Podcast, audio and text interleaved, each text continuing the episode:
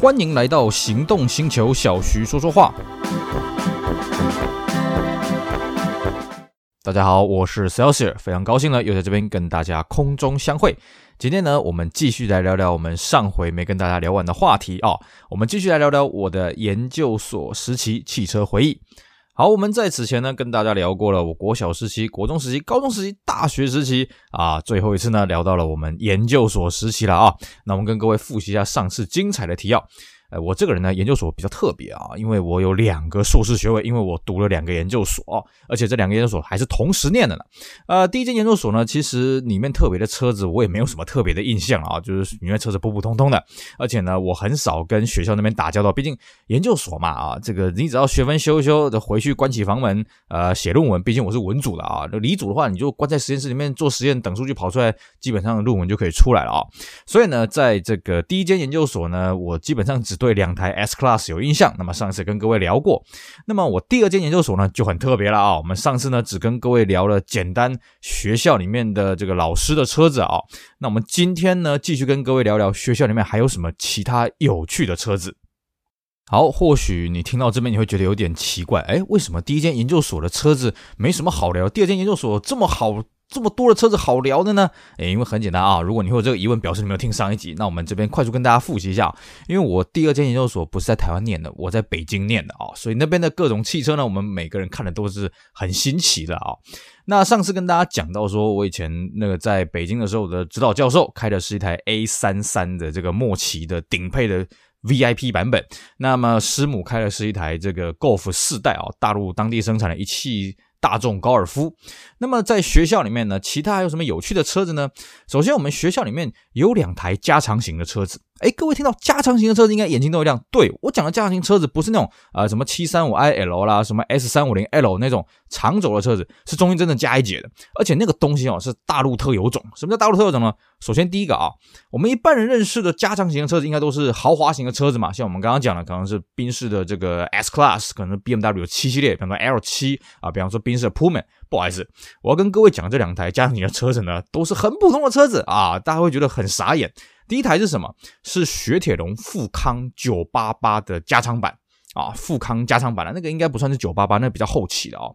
各位会觉得，哎，那富康是什么东西呢？好，呃，富康这个东西台湾也有，叫什么？叫雪铁龙的 ZX 啊，基本上就在八零年代后期、九零年代初期啊的一个雪铁龙一个入门级的车子啊，就是最入门的应该叫 A 叉了啊，然后上来的 B 叉 B 叉的后继车就是 ZX。那 ZX 这个车有加长型的车子，哎，不要怀疑哦，这全世界只有大陆有啊。这个啊，就是富康加长版中间那个我们目测了啊，这实际到底加了多少呢？那可能要真的好好去研究数据啊。我们目测大概加了二十公分以内了，大概十五公分到二十公分左右了啊。所以呢，这车看起来就很好玩，因为富康这种车子啊，ZX 这个就像是一台一点六的小轿车啊，就像是这个 Altis，Altis 中间加一节，哇，这不得了啊。当然，如果你对车子那个研究够深入的话，你会想到，哎，不对不对不对，以前 Toyota 它曾经有一款这样子加长型的车是什么呢？我们台湾俗称的傻弄啊，在日本曾经有限量一千台还是两千台的那种 Super Rumi 啊，那是为了要庆祝一个好像投塔的一个经销商的几十周年的纪念啊，推出了这个限量的车子。没错，富康这个车子哦，这个加长版呢，它就是用这种平民的车子去加长。而且呢，它的配备也没有多出到哪里去，就是加长哎啊，也没有说啊里面忽然变成真皮内装啦啊电视啦沙发啦 CD 啦什么的啊，倒是没有特别多些什么了啊，这是一个。那第二台加长型的车子呢更厉害啊，各位一定会傻眼，怎么会有这种加长型的车子呢？是什么车呢？夏利加长版。各位听到夏利有概念吗？夏利呢在大陆也是无人不知无人不晓的车型了啊。夏利是什么呢？其实台湾也有啊，只是台湾的翻译不一样，台湾翻译叫做祥瑞。因为都是来自于同一个单字，叫做 Shred 啊，只是大陆翻译叫夏利。诶，坦白讲，我也不知道为什么大陆要翻译成这个名字，很容易被人家误解成另外一个意思了啊。呃，夏利是夏天的夏，这个利益的利了啊。它的本来意思是说华夏得利啊。呃，这个利益是不错，但是诶，坦白说，这个名称容易让人家误会啊。不管怎么样，呃，这台夏利加长版呢，它中间加长的幅度呢非常小啊，大概我们家目测大概就五公分吧。不会超过十公分，而且更夸张的是什么呢？夏利的加长版不只是这个三厢的版本有，两厢的版本也有夏利加长版哦，非常的特别。呃，我以前我在大陆一个坏朋友还买了一台哦，坐起来诶真的是蛮有意思的哦，大概是全世界唯一一台两厢车中间还加一节的吧，而且加了一小节，非常小的一节。那在我们学校出现的这一台夏利呢，它是属于三厢的版本，中间加了一小节，但是看的也是很奇怪，就跟我们刚刚讲嘛，这个呃富康加长版是相当于这个 Artist 中间加一节。那么夏利加长版相当于什么呢？相当于 Vios 中间加一节。你会觉得，哎，这种小型车到底加一节有什么意义吗？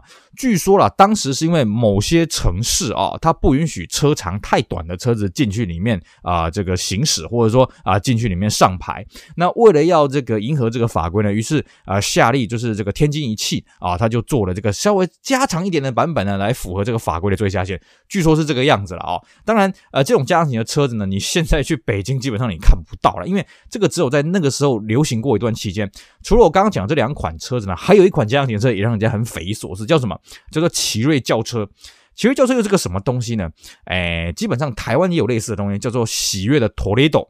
啊，喜悦的 Toledo 这个车子，那到大陆呢？哎，据说这个车子也不是正规血统的喜悦 Toledo 了啊、哦。反正这车子怎么来的呢？这个说法很多。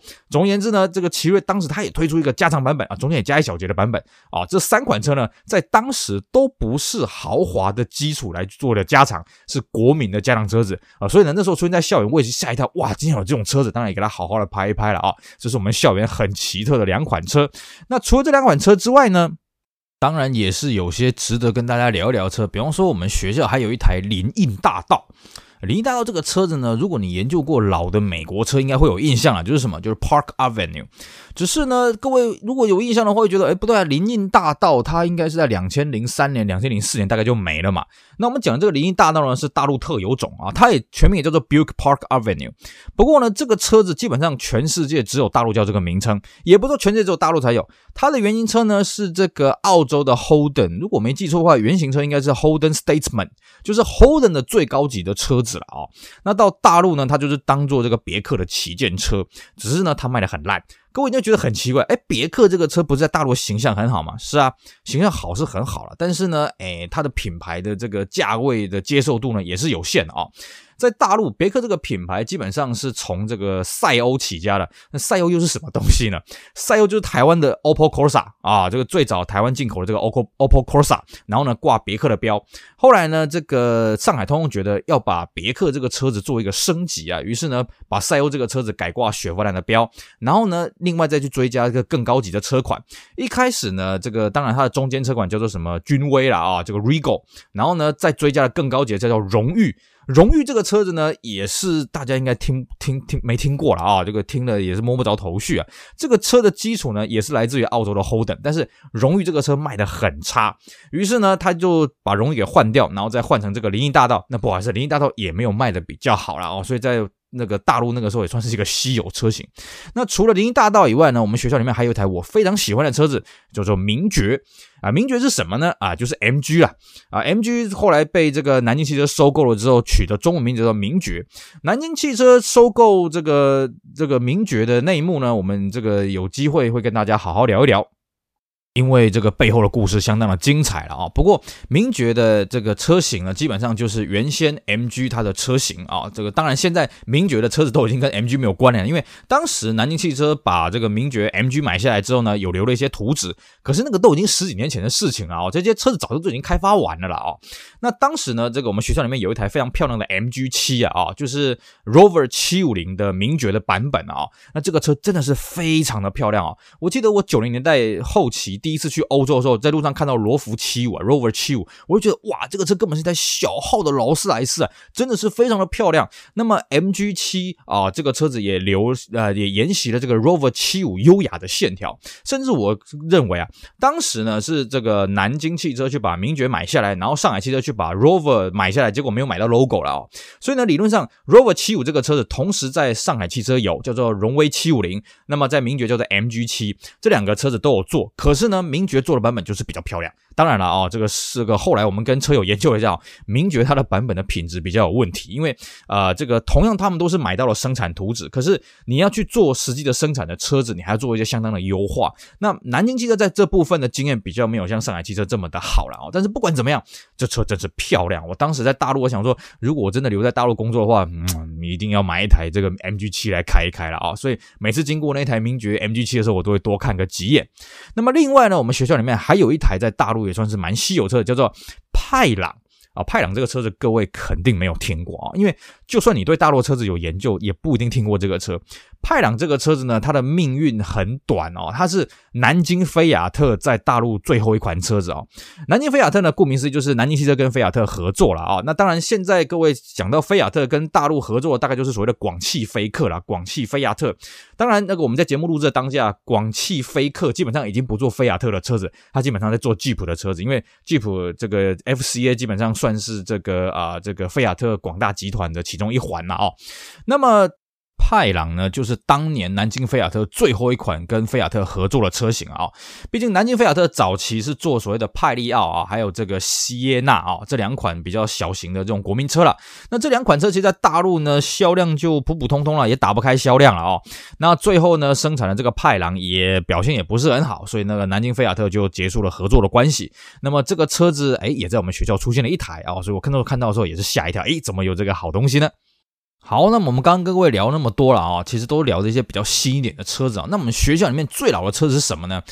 根据我的印象，在校内范围来说啊，最老的是一台这个标致五零五的 SW 八啊，SW 八顾名思义什么？这个车可以坐八个人，哎，是不要怀疑啊，就是五门版的五零五了啊。然后它的第三排也是三人座的啊，当时真的是有这个这个车型，而且这款车子呢还是在广州生产的，叫做广州标致五零五啊，这个五门旅行版哦。这个车在我们在我当时去大陆混的时候呢，还路上勉强还见得到一些，现在是完全都绝迹的了啦啊，因为。因为这个车子其实当年做的产量也不算非常的多，而且品质不是很好哦。我那个时候还可以预约到这个五零五，广州标致五零五，我觉得算是运气非常好的啦啊。其实啊，我们学校呢，因为它在北三环上面哦，所以它比较靠近市中心，偏市中心不能说靠近市中心哦，偏市中心。那么因为它的交通也比较方便啊，所以其实学校里面呢，大部分除了像我们之前跟各位讲了啊，什么桑塔纳啦、捷达啦哦这些普通的国民车以外呢，其实学校里面的特权车很多了哦，你常常可以看到那种挂的军牌的车子，或者挂的这个警用牌照的车子呢，在里面跑来跑去的啊。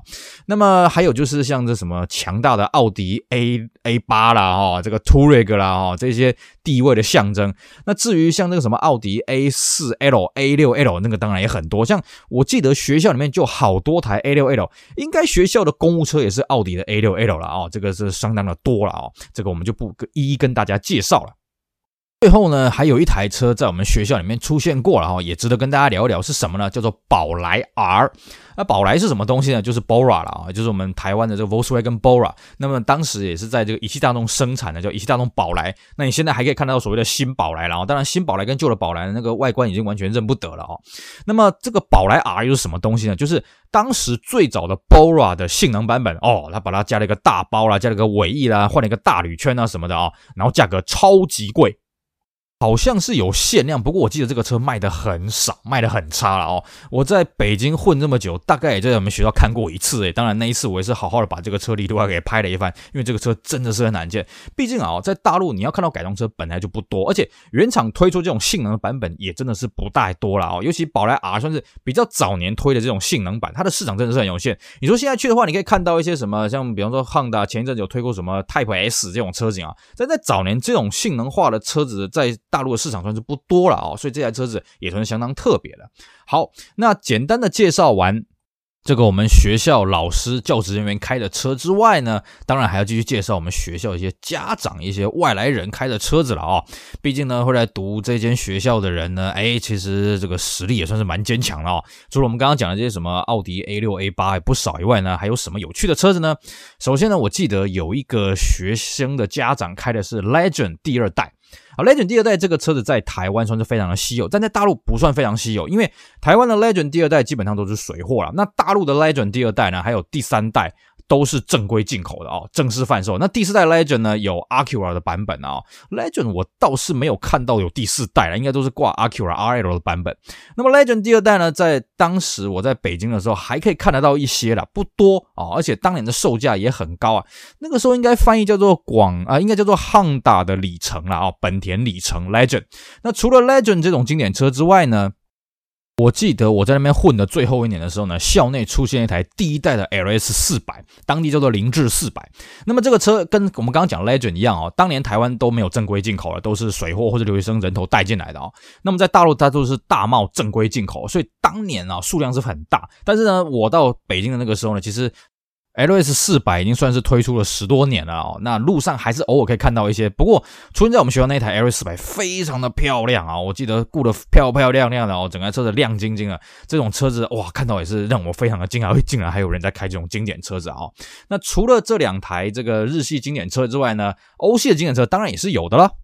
学校里面呢，还有个家长开的是这个 B4 的帕萨。那各位会觉得说 B4 帕萨这个车子有算很经典吗？哎，不好意思啊，在大陆这个车算是很厉害的。为什么？因为大陆虽然有国产所谓的帕萨特啊，不过那是从 B5 开始的啊。